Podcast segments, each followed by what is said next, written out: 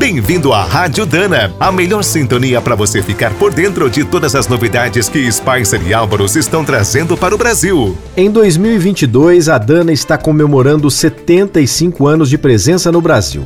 Tudo começou em 1947, com a fundação da Álvaros, em Porto Alegre. Na década de 1950, a empresa cresceu rapidamente e se tornou uma grande fabricante de cruzetas, cardãs e componentes de direção. Em 1960, instalou uma linha de montagem em São Paulo para ficar perto das montadoras. A seguir, passou a fazer peças de borracha. A década de 1970 foi muito importante para a Dana no Brasil. Marcou o início da produção dos eixos diferenciais e juntas homocinéticas Spicer.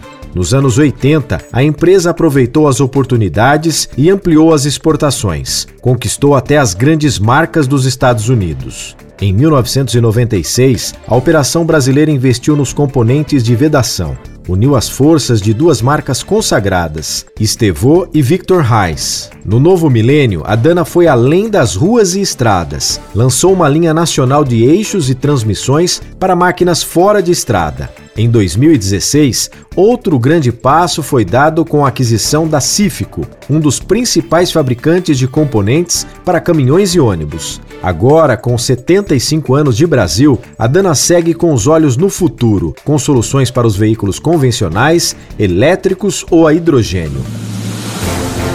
Você acabou de ouvir mais um boletim da Rádio Dana, com o apoio de Spicer. Com Spicer você pode mais. E Álvaros, juntos para o que der e vier. Na hora de escolher as melhores peças para linha leve ou pesada, não fique na dúvida. É Dana? Então manda!